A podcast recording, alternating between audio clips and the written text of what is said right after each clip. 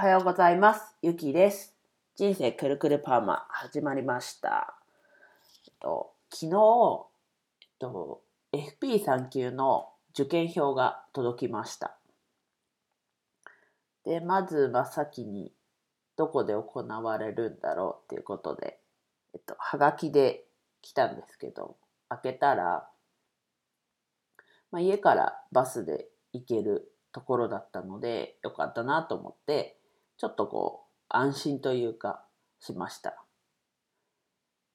でそう考えるとなんかすごい遠いとこだと安心しないのかって感じでちょっと、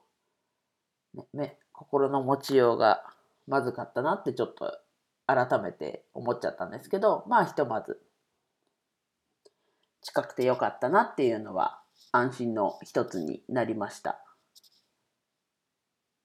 まあそれも場所分かったとか受験票届いたっていうのもそうなんですけどまあということはまあラストスパートってことですね。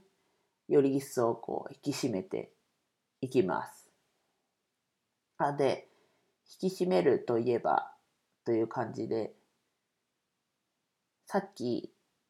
何年ぶり？もう十数年ぶりなのか数十年ぶりなのかわかんないですけど久しぶりにスクワットを10回しました。まあ引き締める、体を引き締めるってことですけど、まあこれでいいのかなっていうやり方のところと、こう、ひ膝上？膝が痛いっていうよりは膝上がこう痛いというか、こう負荷がかかってるなっていう感じでした。なので、なんかこれでいいのかなっていうのはありました。で、昨日こうスクワットがおすすめっていうこと言われて、メモもしといたんですけど、やるのを忘れてしまって、ああ、やばと思って、さっき朝一にやりました。で、正しいやり方とか多分 YouTube とか探せばあると思うので、ちょっと調べてみて、こう、体、